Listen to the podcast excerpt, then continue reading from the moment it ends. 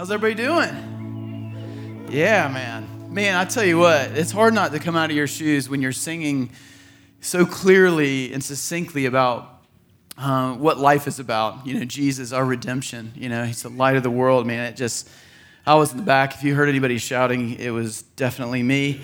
Um, it's, it's, so amazing. And Dave's right. I just feel like we have been in this season recently, just where you realize it, worship is not just this thing that God is worthy of our worship, and He is. He is absolutely worthy of it, but He doesn't need it. But man, don't we? Uh, we need to be reminded, we need to be in that place of understanding and knowing um, where we are in comparison to God, but just in thankfulness and gratitude for the grace that's been poured out the, the amazing God that we serve. He actually loves us. He knows who we are. He loves us more than any, any human on planet Earth could love us. It's just uh, it's an amazing expression that just kind of wraps things up in a spiritual way in our heart. But if you got your Bible, uh, turn me to Acts chapter 17. We've been in the book of Acts. Uh, and man, I, I, like I said last week, I love this stretch of uh, the book of Acts. There's just the, the beautiful way that you see the narrative take place. You know, in Acts chapter 15, we see uh, Paul launches back on another missionary journey with Silas. He meets up with Timothy last, uh, last week in Philippi. Uh, and if, you, if you're a map person and you flip to that portion of your Bible, you see where Jerusalem is, and then you kind of see, you know, the traveling. If you look through like a modern map through Turkey and all the way around to Greece, where Philippi is, and then Berea, and then around to the hook, uh, Paul ends up in Athens this week. And one of the things I love about this section of Acts is you've got narrative in script narrative pieces of scripture uh, that you read that are part of the story that connect us to the ultimate story of redemption but you also have prescriptive things in scripture. Like things that we we look at and say these are things that god's asking us to do. These are ways that god's asking us to live. We find a lot of those in the epistles. But the way that we see the apostle paul operating and the way that we see the gospel moving forward in the book of acts combines the narrative and the prescriptive and the reason that we know that is because we what we see in Acts chapter 17, what we see all across the book of Acts, we find again as the apostle Paul talks about things that he's done when he, he's talking to the Corinthians or he's talking to the church at Ephesus. We see the, the prescribed things there, but we see the action in Acts. So, in other words, that's biblical hermeneutics. I see it here. Well, is this something that we're supposed to do? Again, we know that it's not pers- like certain things in the Bible aren't prescriptive, just to kind of get us all on the same page. Like you go to the Old Testament, you know, you see Solomon had 900 wives, 700 concubines. That's not prescribed. You know what I'm saying? That's part of the narrative. That's not what you're supposed to do. Actually, the narrative leads us to a place where he realizes everything that he chased after was meaningless. So it's leading us to the place of understanding that our hearts were built and made for the worship of one thing, and that is Jesus. So I love Acts for this reason. And I love today because as we look at this, and it was written so long ago, and this all happened so long ago, it is so relevant to where we are today. And it's relevant to our mission and our vision here, which is to invite anyone and everyone to experience the unending ocean of grace that comes through Jesus. We want people to experience what we've experienced. If you're a follower of Jesus in here, you are plan A.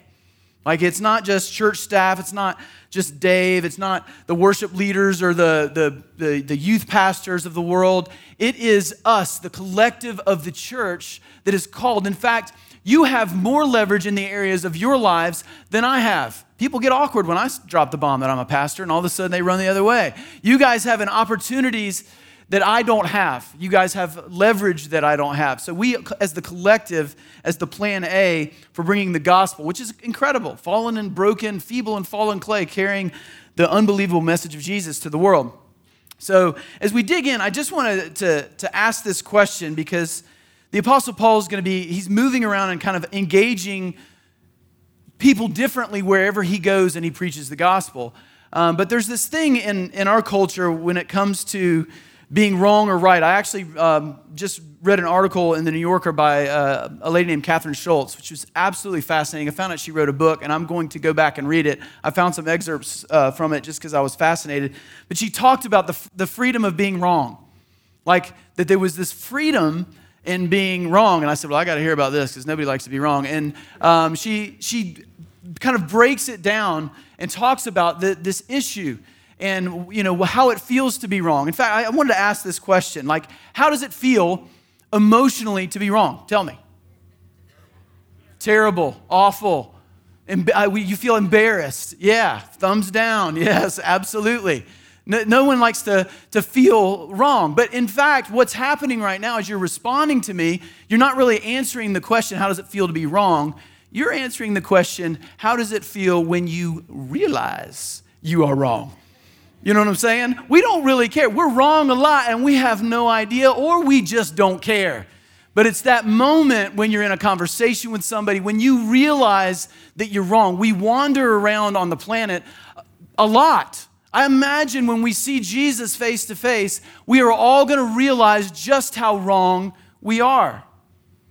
But the problem that exists, and Kathryn Schulz kind of wraps her heart around this and has been thinking about this a lot because she's written, she's no, uh, um, she's won absolute journalistic awards for this.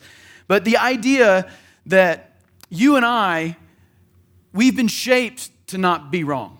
Like from a very young age, that's how we, we operate, for good or for bad. It's not that we shouldn't grade papers, but the less mistakes you make, you get rewarded.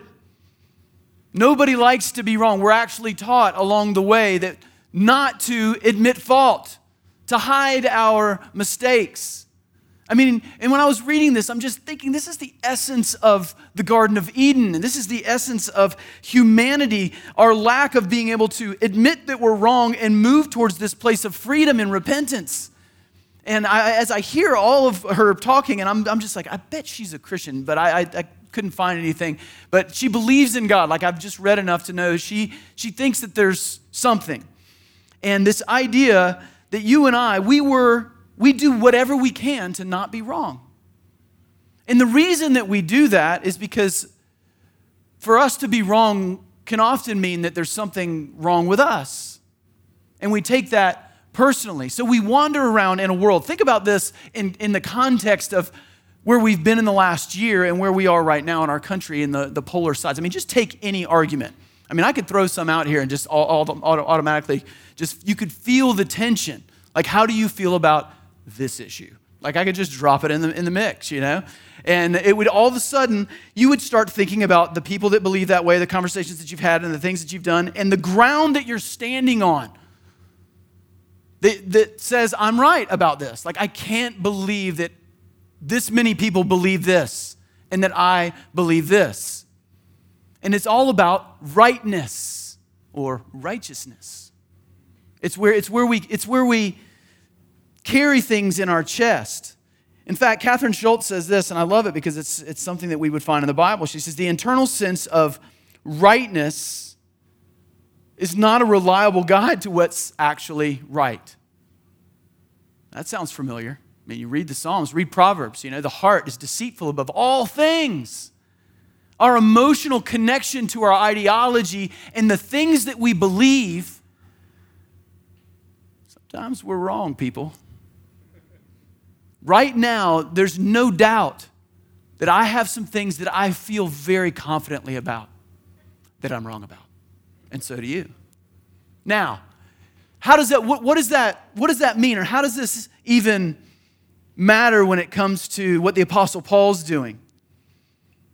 Well, it, it, matters because we're in a culture where we all feel, not just the people that aren't Christians, but we all have this internal sense of wanting to be right or wanting to be righteous. I mean, it was the problem that Jesus was trying to break down when he came and he had these conversations with the Pharisees saying, You're whitewashed tombs. You're wearing your rightness on the outside when inside you're very, very wrong. But we live in a world, Christian and non Christian, where all of us are standing in a position wanting to be right and not wanting to be wrong, not wanting to admit fault. So the Apostle Paul is thinking through his lens of I'm carrying the gospel to a lot of people that believe they're right about what they believe.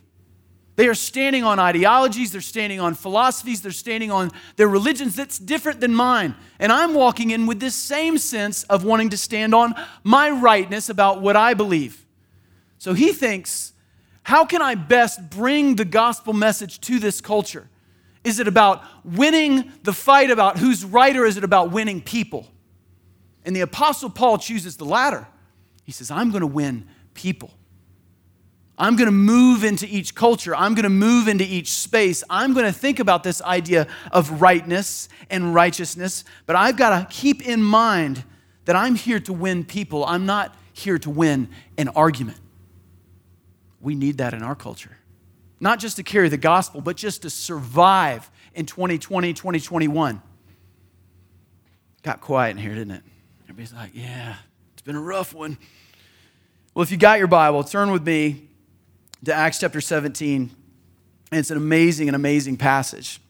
So the Apostle Paul knows that every culture he moves into, every place that he moves into, there's an internal sense of righteousness. There's this inter- internal sense of my ideology, my philosophy, whether it was the Jews and Judaism or it was the pagan cultures that he rolled into. But he also knew that everybody was seeking truth.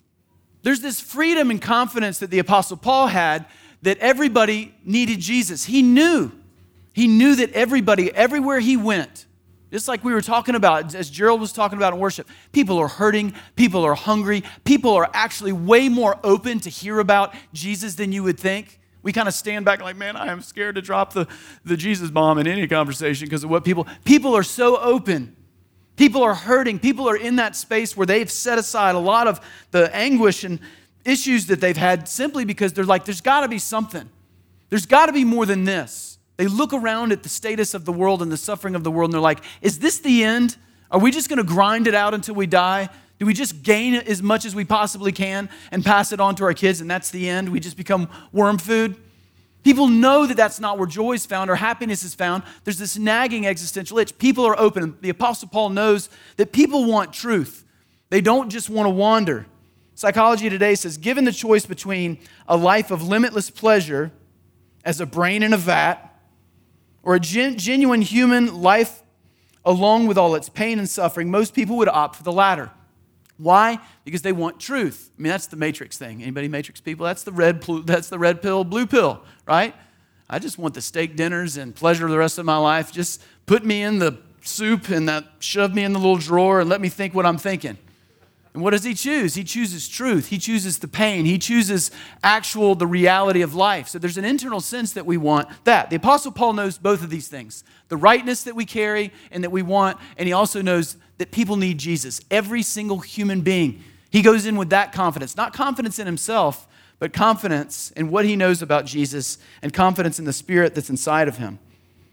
So, like I said, in Acts chapter 17, he's traveled around. He's ended up in Athens. He's with Timothy and Silas in Berea. He's preaching to the Jews there in the uh, synagogues and ruffles some feathers, even though he goes in sensitively, but takes the Holy Scriptures and leads them to the resurrection. A lot become Christians, but a lot of them were very upset because he was stomping on what? Their rightness. They thought they were right, and here comes a new idea. Here comes a different way of looking at the thing they've always looked at, and they didn't like it, and his life was under threat. So they said, Hey, Paul, we're, we're not under threat, but you are, so you need to head on to Athens and wait for us. So the Apostle Paul's waiting for his boys in Athens.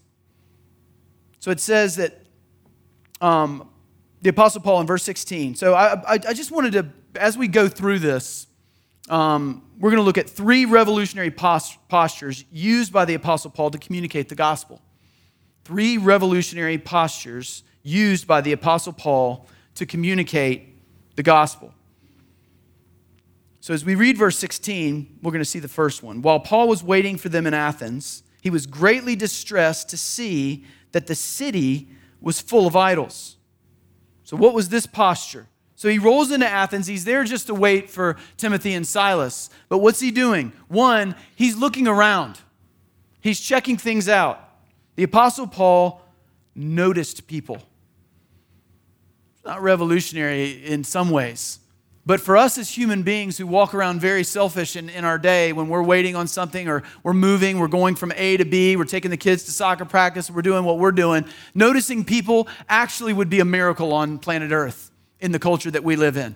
To actually look around and think through other people's lens and see what's happening around the city that we live in, the world that we live in.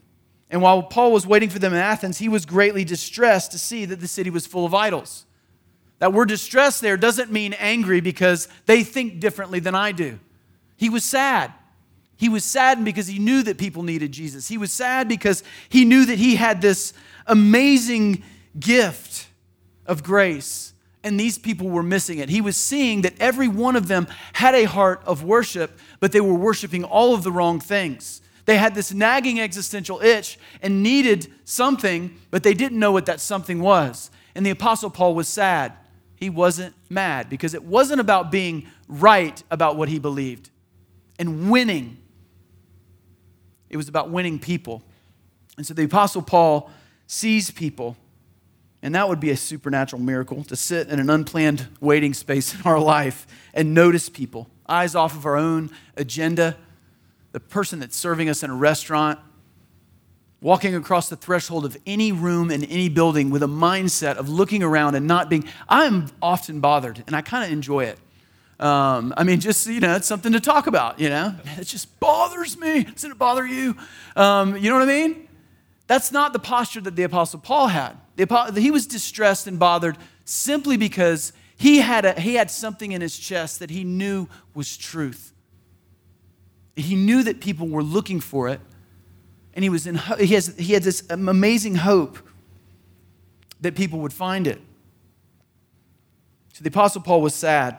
So you notice people, number one, number, uh, if we go into verse 17, it says, So he reasoned in the synagogue with both Jews and God fearing Greeks. So the Apostle Paul, that was his zone. He knew the Bible really well, one of the most intelligent human beings to walk planet Earth at this, in, this, uh, in this century and in this particular time um, in Scripture.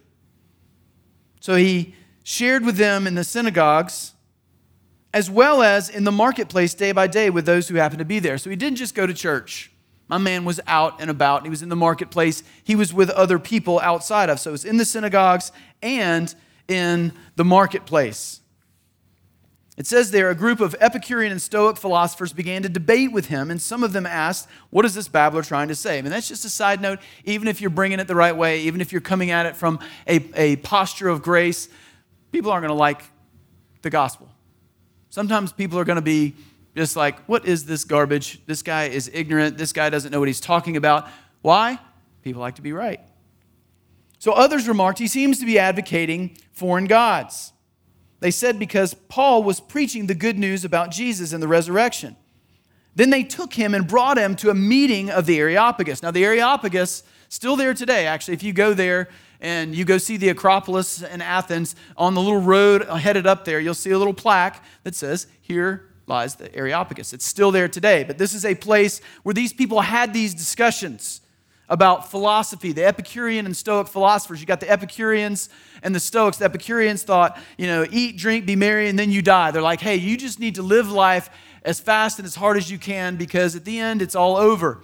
And the Stoics were a little bit, you know, glass half empty, a little bit kind of mm, like, hey, life's awful. Like you are going to experience excruciating pain. Deal with it. I mean, that was kind of the, the two philosophies that were semi connected but on different ends.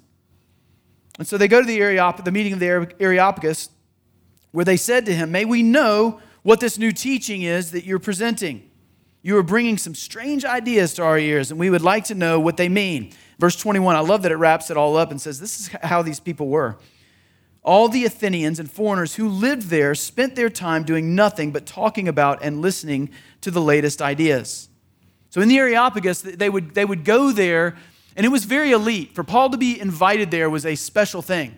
Because the people that spoke in the Areopagus were, were amazing orators. When I was in college, I was in a lot of different persuasion classes at Florida State. And I remember we talked about the Areopagus, we talked about the, the Stoic and Epicurean philosophers and how they, they would take their idea, they would take what they believed was right, and they had they would craft their message, they would craft what they were going to say to lean people in their direction. Attorneys often study that too. Like we'll study the, the art of persuasion, how, do, how to speak well. And the Apostle Paul was invited to say, hey, give it a shot, man. Come in the round. Speak to us about these new ideas in the Areopagus. It's an elite place. But I love that the Apostle Paul he jumps in and he's not bringing the Berean message that he had for the Jews in the synagogue. He's going to change his tune. So in verse 22, it says, Paul stood up in the meeting of the Areopagus and said, People of Athens, I see in every way that you are religious. I love the, the confidence. I mean, you got an exclamation point there. Paul's confident right here. And you might think, well, that's just, it's, he's Paul. But Paul was very clear. If you read 1 Corinthians chapter 2 and another place in, in 1 Corinthians, he says, hey, I just want to let y'all know I'm not one of those eloquent speakers. I, am not an I'm not eloquent of speech, but the message that I, that I bring is a message of power. So Paul wasn't confident that he could go over and just drop a bomb. Like, but he was confident. I mean, I love that there's no, he didn't just roll up and go, does this thing on? I just, uh, everybody, um, not sure what I'm going to say right now, but I don't really know what to do with my, my hands. He didn't go in there like that. He was very, he just said, people of Athens. He was confident in the spirit that was in, within him and the power of the message that he was bringing to the people in that moment. And I just want to, I mean, that's just a side note because I think sometimes we are absolutely struck with fear, but that's because we've laid all of the, whether I'm right or I'm wrong, on our shoulders. Well, how am I going to respond to the carbon dating question? You know, how am I, what am I going to do when they talk to me about the dinosaurs? I don't know. You know, we're, we're worried about all of those things when, in fact, the power of the Spirit lives in you if you're a follower of Jesus. I think it's an amazing kind of transformation of thought just to think about the Apostle Paul rolling in saying, Man, I'm, this isn't me. This is the message that God is bringing. So he says, I see in every way that you are religious. And this begins and sets him in a direction that leads us to number two. So, number one, he saw things and he saw people. His eyes were lifted off of his own agenda, his own journey, and he begins to see people. And then he intentionally knew things about them and their culture. I understand your world. I, am looking carefully around at your objects of worship, and I see in every way that you're religious. The Apostle Paul knew their culture. He took days to study their culture, and he knew things about the Athenian culture anyway before he rolled into town. And it's obvious from some of the things he's getting ready to say. He knew their culture. He wasn't completely separated from the culture. Like Jesus said, hey, Leave them, he, he prays to the Father, leave them in the world, but protect them from the evil one. You know, in the world, not of the world. But that doesn't mean in the world, not of the world, doesn't mean we're here, but we're obstinate to everything that has everything to do with everybody else's ideology and culture. Like the Apostle Paul says, don't judge the outsider. They have no reason for choosing light. We should actually be looking more at ourselves and saying, hey, we probably need to be the ones repenting more. But to the outsider, until they know Jesus, we're not, that's not our business to be judging them. In fact, we should get to know their perspective and their point of view. 1 Corinthians chapter 9, I love this in the message, in the way the, the Apostle Paul says it here. He says, I have voluntarily become, a servant to any and all in order to reach a wide range of people. He says, I, oh, I came to serve these people in Athens. I didn't take on their way of life. I kept my bearings in Christ. That is key. But listen to this. He says, But I entered their world and tried to experience things from their point of view. He's coming in, experiencing things from their point of view. He's looking at them and he's not bringing the Berean message and the synagogue message and leading them with the authority of the Holy Scriptures because that wasn't their authority. He's getting ready to jump into it with the Epicurean and Stoic philosophers from a position of philosophy in Athens in a pagan culture. Pretty amazing in the way that he's crafting his message. He didn't do the, the Christian thing, you know, we're, you know, we all kind of separate ourselves and put ourselves in the, let's go, let's, oh, I'm in a new town. Let's see if we find any Christian brothers and sisters. I hear there's a place called Sago. We can go and have some fellowship. No, he goes to the Areopagus. He ends up in it with people. He ends up in places talking to people and understands and knows the culture enough. He's not, he doesn't sit back and look at the culture and say, oh, you know, and, and worry about it. Like the, the idea that we should, you know, move out of town. I mean, I know people, when certain things happen in our country, they're like, man, I'm just going to move out to Montana. We're going to do our own thing, wear bonnets, churn our own butter. You know, I, we're going to move out. God has not called us to do that. We are to be in our culture, not just in it, in our right corner, in this corner where these people are right. I almost said right corner, left corner, you know, very political.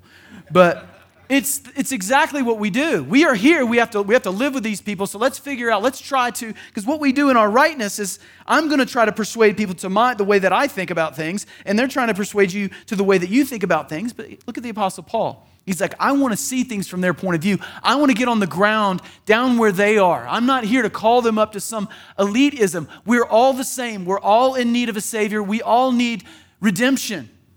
The Apostle Paul knows it. And so he's leading these people with grace.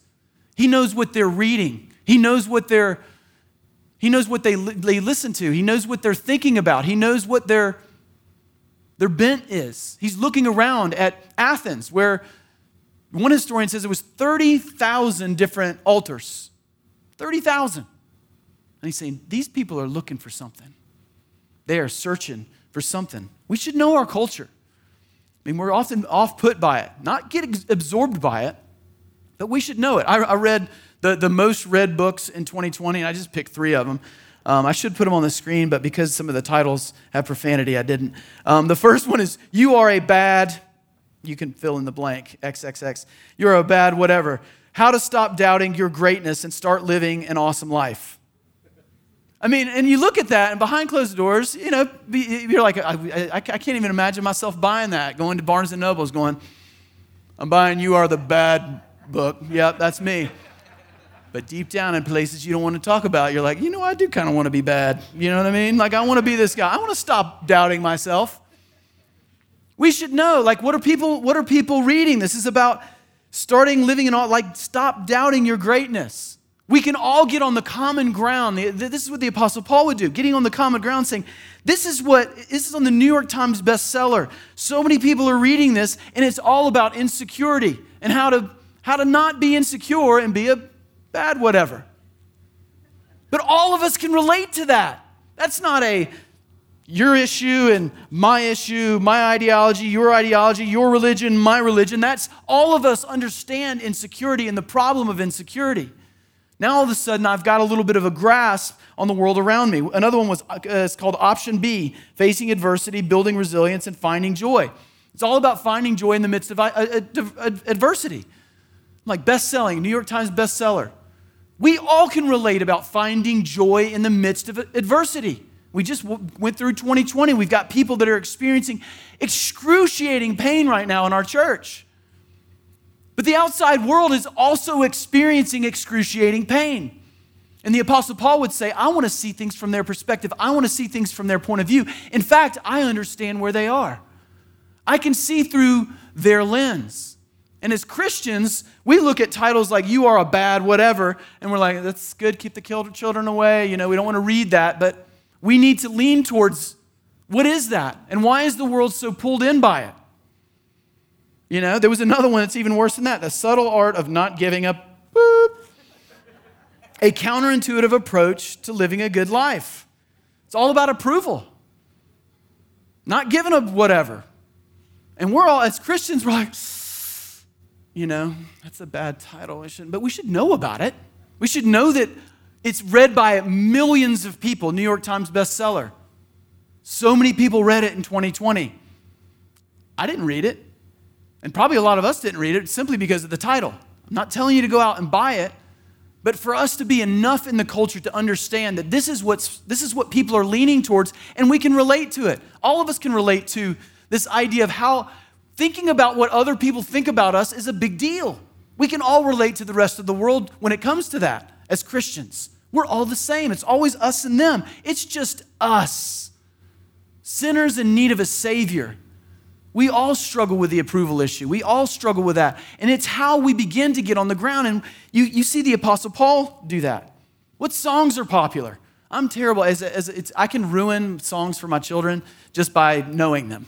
You know, all of a sudden, I mean, it's like Post Malone, all of a sudden, just like kids are like, moms that are 36 to 40 know Post Malone, we're done with him. I just saw his face in Walmart, I'm out. You know, I just, it's, it's like we ruin them. But we should know I mean, Billie Eilish. I mean, I've just ruined it for, you know, my kids already. Billie Eilish.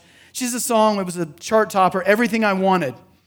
And I just read this lyric and I just thought, this is, this is it. The world needs to know this. I had a dream, I got everything I wanted. I have to be honest, it might have been a nightmare.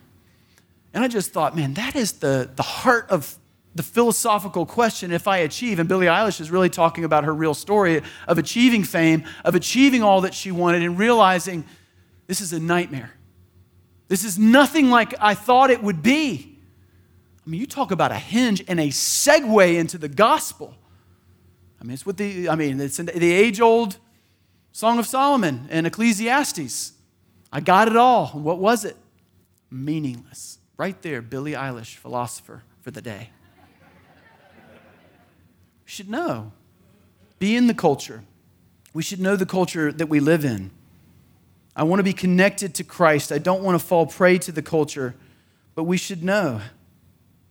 We shouldn't be, I mean, the Apostle Paul didn't roll onto the scene. Like, I've been in my prayer closet for seven years. Let me lead you through the holy manuscript, you know, show you how to be washed by the blood of the Lamb. No, he came in from the philosopher's perspective. He didn't come in with the perspective of leading somebody that was previously in, in Judaism. So as he continues, he says, For as I walked around, he's still talking to him, I looked at, carefully at your objects of worship. I even found an altar with the inscription to an unknown God. 30,000 gods, he finds one with the inscription to the unknown God. And the Apostle Paul's like, Thank you, Jesus. This is my end. He's like, They've got 30,000 gods, and there's one that's the unknown God, the invisible God, the firstborn over all creation. This is Jesus. I am going to lead them using the image of the unknown God. The, the, the, this is perfect. He says, This is what they're looking for. They've got a catch all God. Like they've got 30,000 right there in Athens, and they're like, you know what? Just in case we're wrong, you know, you don't want to be wrong about it. Let's have an unknown one. We'll worship that one too, just in case all the other 20, 29,999, we missed it. Unknown, cover all. The Apostle Paul says, All right, we got something here. He says, So you're ignorant. Now, I had to translate that because, I, you know, you don't want to roll around telling people they're ignorant. I mean, that's just, but in translation, in the Koine Greek, it really is unaware. Like he's saying, So you're unaware of the very thing you worship. And this is what I proclaim to you. So he says, Unknown God, I got this. I want to lead you using your own culture. The God who made the world and everything in it. Now he begins to unpack what this unknown God is, the invisible God. So his job is not to win an argument, it's just to define who God is. He just wants to define who God is, define the invisible God that became visible for 33 years. Everything in it, and the Lord of heaven and earth. This is who he is. He does not live in temples built by human hands. So he's taking the context in which they're, they're all looking at as if he needed anything. Rather, he himself gives everyone breath and life and everything else. From one man, he made all nations that they should inhabit the whole earth. He marked out their appointed times and histories and boundaries of their lands. He's presenting the sovereignty of God in all things. He's saying God is bigger than what we've built or what we've put together. He is, he, he's not served by human hands. He's bigger than that. He's more capable than that. He is the one who put the sun, the moon, the stars in place. Every human being that exists, he launched in creation from, from one man.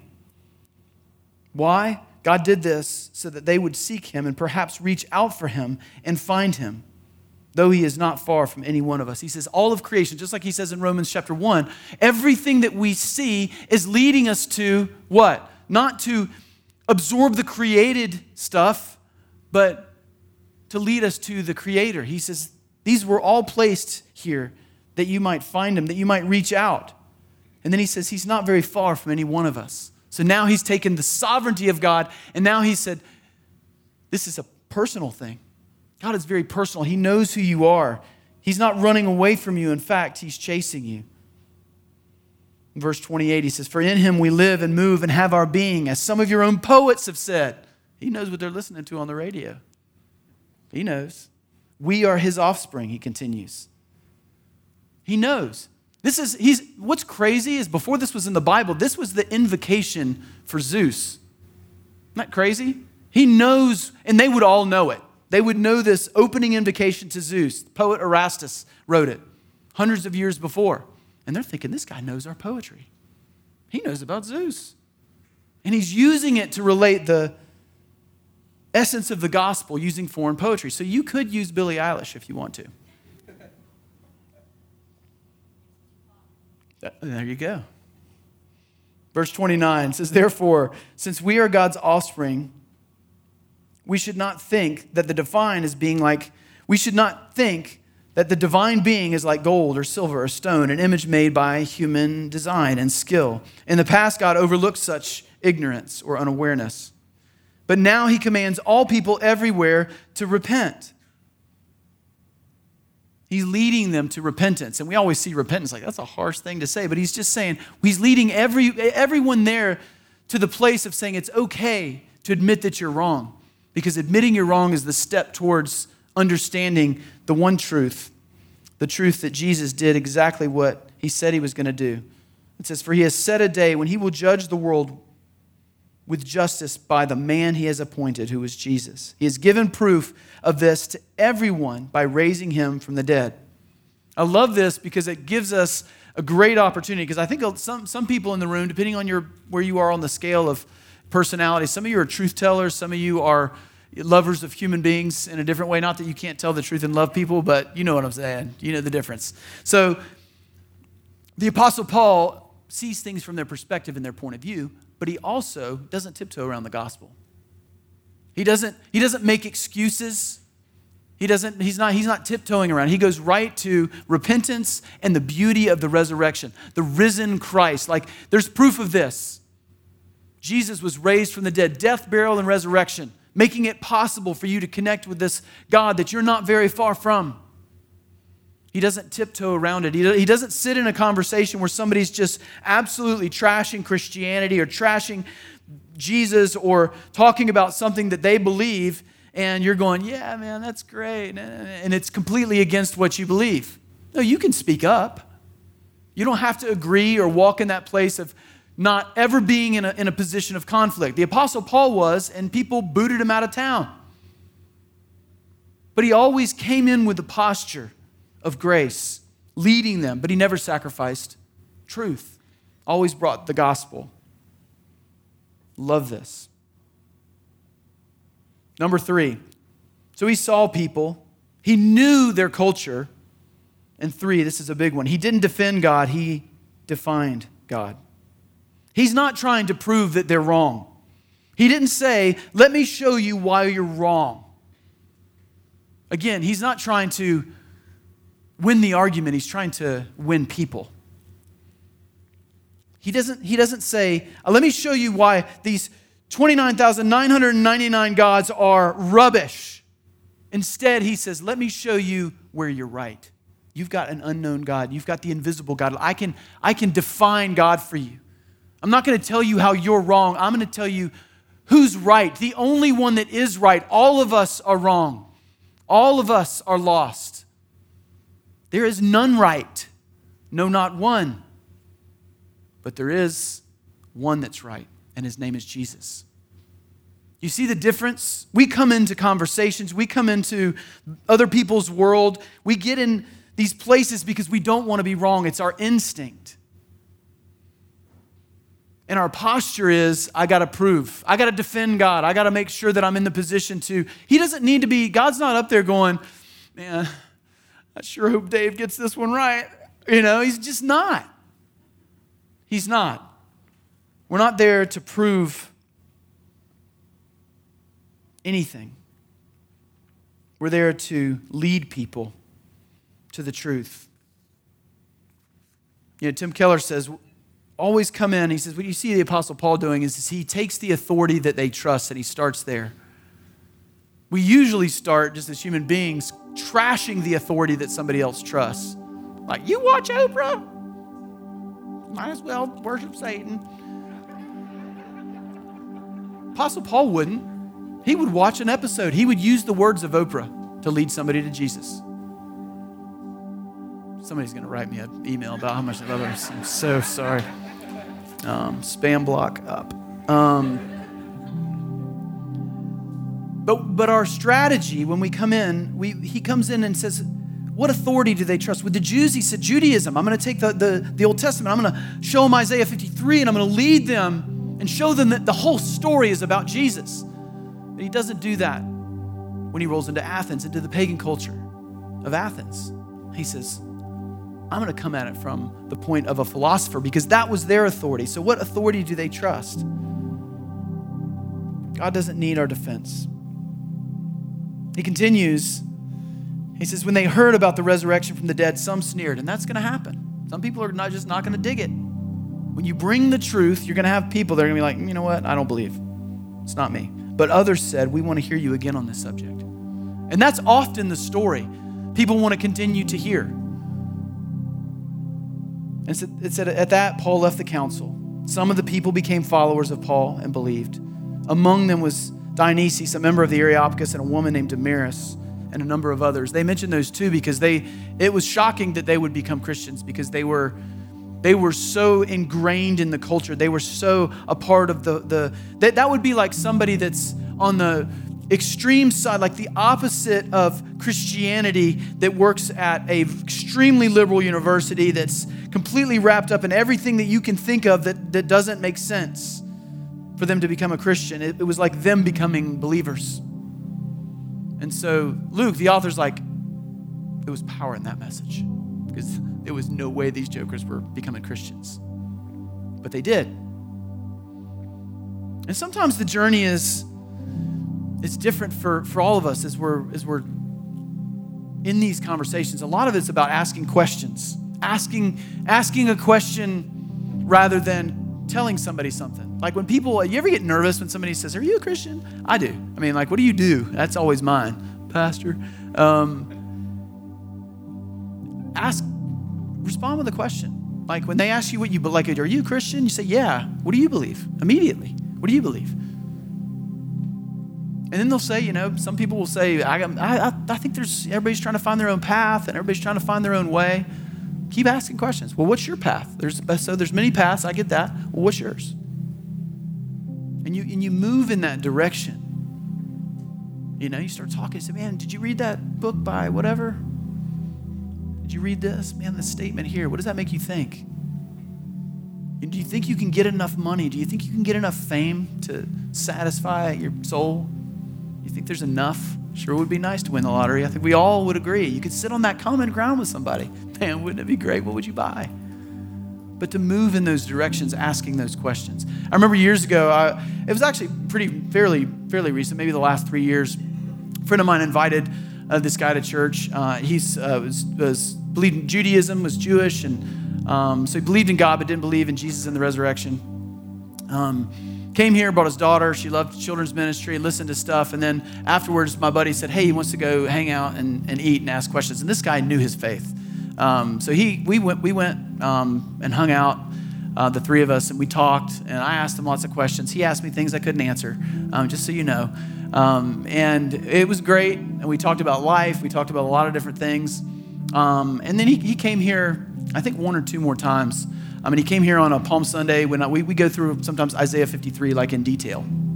Um, and exactly what Jesus went through um, from an Old Testament perspective as he bore our, our sins on the cross. That, that, this light has come, but he was this child that was meant to, to die for the sins of the world, you know? By his stripes, we're healed. Like he, all that stuff, all the, the many things that Christ went through to bear the burden of sin so that we could be reconnected with God. And at, at the end of it, he just came up to me and says, Look, I've been, I've been going to temple my whole life, and they don't ever cover this. And I'm going to do some investigation to see if this is actually in the Tanakh and in, in the scriptures.